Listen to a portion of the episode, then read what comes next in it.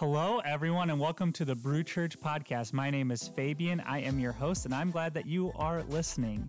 If you would, please hit the plus button on Apple Podcasts or subscribe on Spotify as a way to help more people find this audio content. This audio is recordings from our Sunday gatherings. And if you would like to support what happens here on this podcast or in the Brew Church community in general, there's a giving button in the description of this. Uh, we hope that this is helpful for you and that you gain some good tools to lead to a life of abundance. Enjoy. How's it going?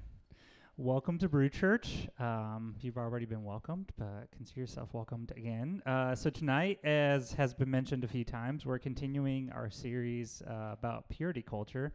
Um, and if you have no idea what that means or why we're talking about it, um, basically, it was this like s- it was and still is this subculture within evangelical Christianity uh, that talked about sort of abstinence, traditional gender roles, modesty. But the reason we're talking about it is because it's kind of like um, Josh talked about it as this like hyper object, this thing that maybe we can't see or fully identify, but it has all these effects and has had this impact on so many different people's lives. And so we're kind of talking about the impact that it has had. And last week uh, we talked about shame and how shame is one of those things that maybe we experience in life and how that comes from sort of purity culture. Um, and some of us, in this room grew up in a church that uh, you know sort of kind of like inundated us in purity culture and so we've experienced it directly. But even if we weren't a part of christianity or didn't experience evangelical christian purity culture directly purity cultures exist everywhere. It's kind of this bigger thing beyond that one thing. So we're naming the impacts so that we can like untangle those things and um, heal from sort of the mess that purity cultures can cause in our lives. Uh, but first, I want to tell you about my encounter, the first encounter I had with uh, this sort of evangelical Christian purity culture. It happened back when uh, Krista and I were dating. Um, we were in college, and uh, Krista bought these two books um, that, thinking about it now, I cringe that we own these books. I'm going to tell you the full titles because the titles are long, and I'm not kidding that these books uh, exist. They are real books. Um, so yeah, these these are the books. The first one that I got, obviously, because you have to have one for you know the male and one for the female because traditional gender roles. Uh, so the book that Krista gave me was called Every Man's Battle winning the war on sexual temptation one victory at a time. Going to war against sexual temptation.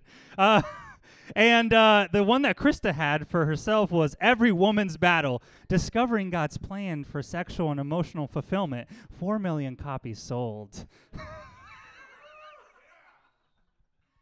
Four million copies. Why do these books exist? Like, did anyone read these God-forsaken books? Like anybody in the room? Okay, you know, yes, we have some. Yes, okay, we're not alone in our trauma. Um, as you can tell, if you didn't read these from these very obvious, highly sexist, overly dramatized titles, the entire premise of these books, 4 million copies sold, is about abstinence. You don't need an entire book about abstinence, but apparently these people thought that they needed an entire book about abstinence. And, and we read them, we took them seriously, we loved it.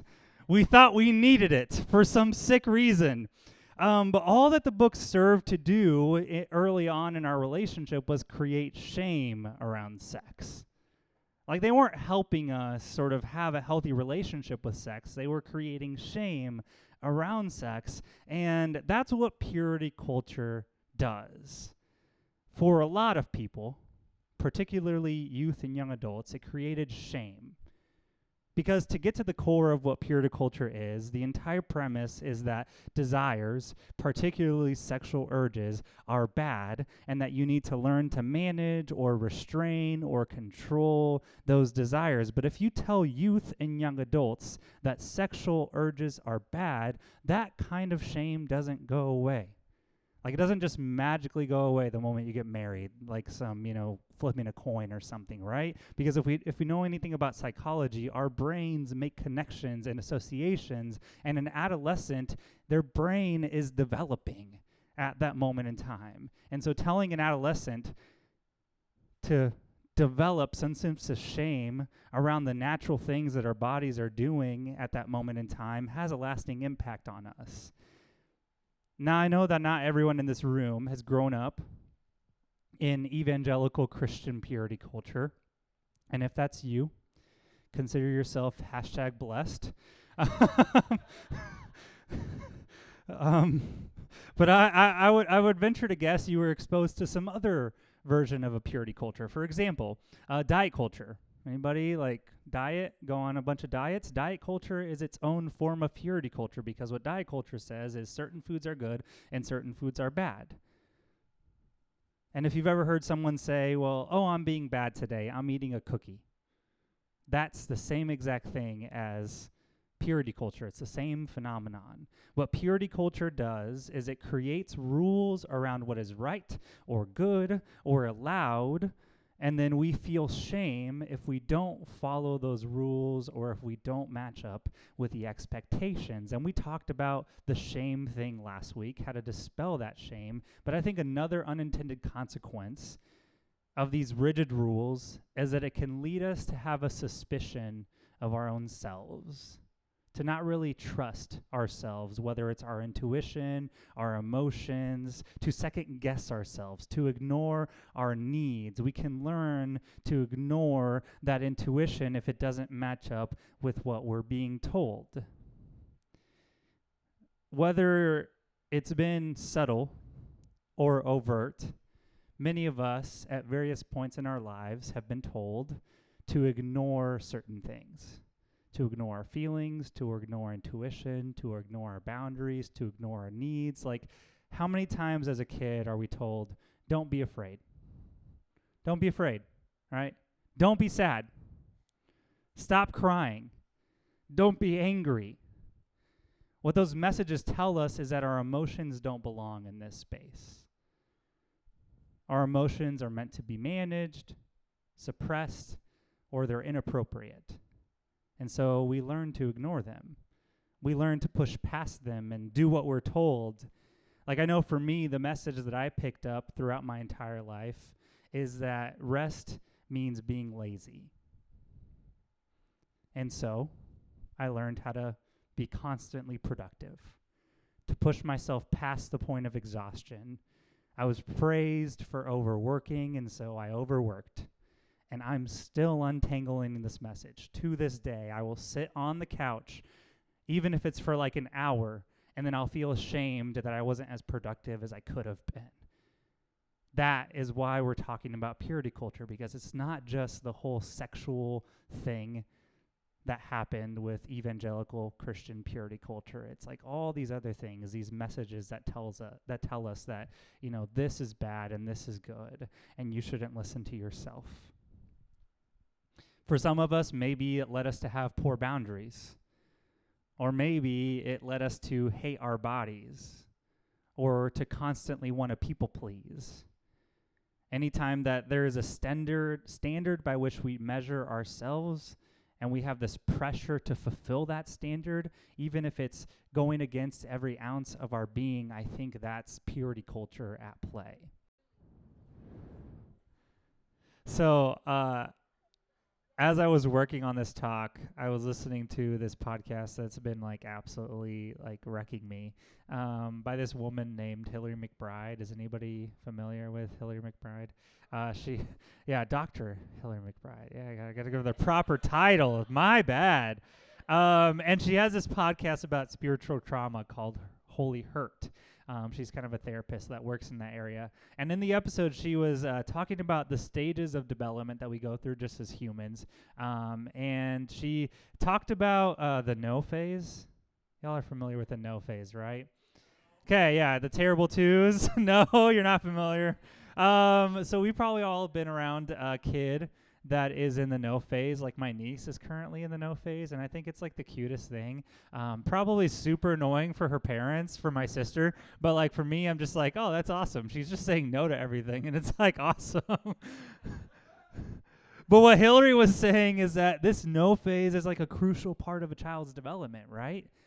And parents could interpret this as a child being rebellious or disobedient and maybe in turn punish the child, or they could see the importance of a child learning to say no because they're kind of figuring out that they have a voice and they have a personhood and a will, and they're trying to get a sense of how to use that voice. It's like the child is trying to say, Will you still love me if I say no? Will you still love me if my feelings are different than yours? Will you still love me and show me care and affection and be close, even if I think differently than you? I don't know how many of us um, would consider ourselves people pleasers. Like, is anybody a people pleaser here? But maybe at some point, our no cost us connection. And so maybe we grew up as people pleasers because we thought that's what we needed to do to be loved and accepted. Because if we said no, then we wouldn't be accepted. She also tells the story of a mentor of hers who was having this conversation with her daughter, and her daughter had lied to her. And this mentor, instead of shaming her daughter about lying, she took it as an opportunity to have a conversation with her about, you know, lying and when it's appropriate, when it's not, to help her explore why she made that choice to lie, some of the consequences of lying, and also what it means to tell the truth and why it's important to tell the truth. When kids are lying, it's not because they're evil, deceitful humans, it's because they're trying to figure out relationships and how to navigate this world and what sorts of things they can keep to themselves and what sorts of things they have to share. And when we aren't given the space to explore those things at those natural development stages because we're told, nope, that's not right. Nope, stop doing that. Nope, it can stunt our development as adults. Maybe we develop improper boundaries because of an inability to say no, a fear of making others upset Maybe we lack tools for self affirmation and radical acceptance. Or maybe we develop this suspicion to our own needs. Or maybe we ignore our bodies or believe that's what it means to be loved. To be loved, we have to sacrifice ourselves. We have to do certain things. We have to perform. And these messages can become ingrained in us, and it takes a lot of work to untangle them. And then to make matters worse, this is a soapbox that I get on a lot. Um, so I'm just going to get on it again if you've been here. To make matters worse, in Christianity, it's compounded by this belief that humans are inherently evil and wrong and sinful and whatever, and that our hearts are deceitful, so we shouldn't listen to our hearts or our bodies or our feelings because they're going to lead us astray. And we could spend an entire night, an entire day, like an entire weekend conference unpacking the trauma that has come from that belief. And I think that misses the fact that, like, the first thing that God says if you read the scriptures is that we're good that we're actually very good. Like that's the first thing that God says. And uh, you know, s- this is also a side note. Like in the in a, in a, in the same vein, people will say, "Well, like you should listen to God."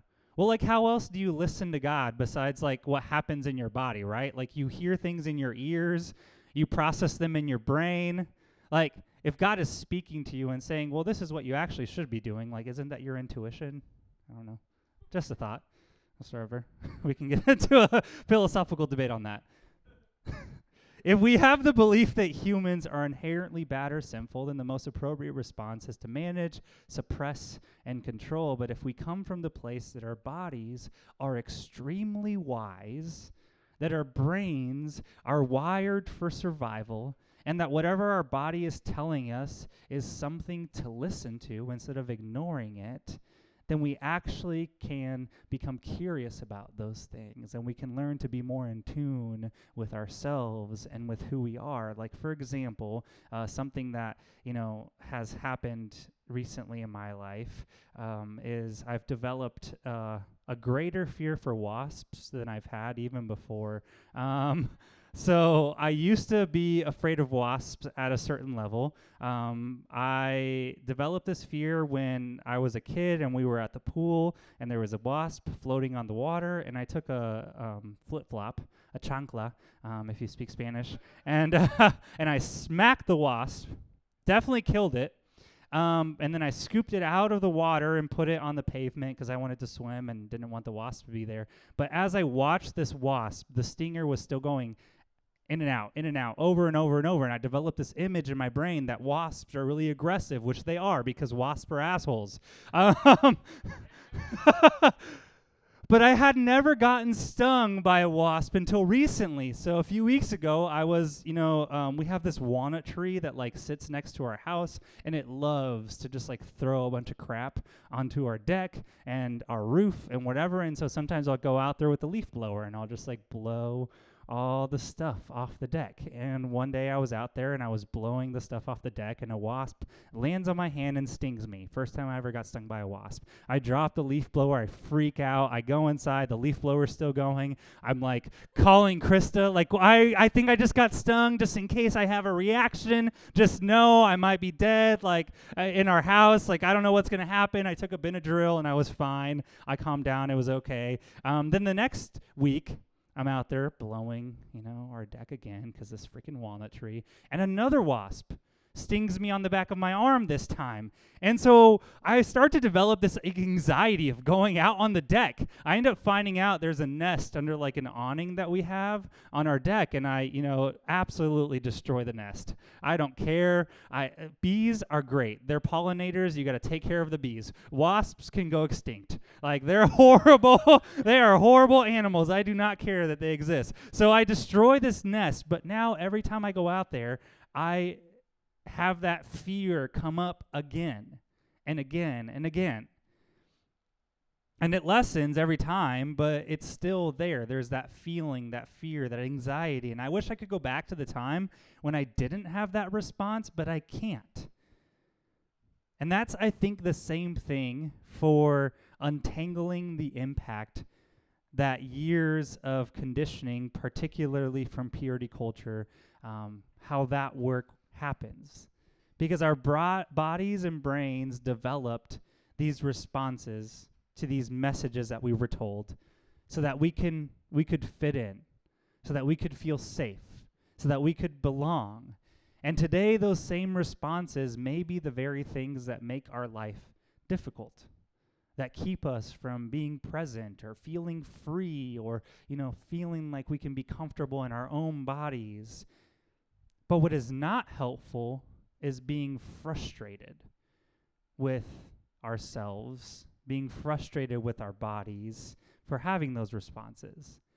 I think it's more helpful to thank our brains, to thank our bodies for doing what they needed to do to keep us safe. Those responses developed for a reason. And then to do the slow work of untangling the messages that we were given that weren't helpful. Hillary says that the inspiring and hopeful research about neuroplasticity shows us that there is no such thing as too old, too hurt, too stuck to change, and I would add to heal. Our bodies, ourselves, have the ability to adapt and heal and change right up until the moment that we die. And to paraphrase the rest of what she said after that, we deserved the space to be ourselves back then. If you grew up in purity culture, we deserved to explore sexuality and to have whatever response we had to the things that we were experiencing in our bodies. We deserve the space to be afraid and to be told that we're going to be okay, but not to have our fear minimized. Like, we deserve the space to disagree, to say no, and still experience unconditional love. And not getting what we needed in those moments in time in our lives wasn't the result of, I think, sometimes people trying to hurt us on purpose. It was probably the result of systems and systems built by people who likely didn't get their me- needs met either not getting our needs met wasn't proof that we were bad or unlovable. And I think that we can heal our own relationships with our bodies. I think that we can heal our relationship with our needs. We can learn to listen to ourselves. We can give space for those emotions, even if we weren't given space for them back then. The thing that purity culture does to disconnect us from our needs and from our bodies in spaces like this where we acknowledge those things, name it, and then try to understand that there's a different way to live, I think we can begin to heal it. Thank you for listening to this episode. Peace and blessings, everyone.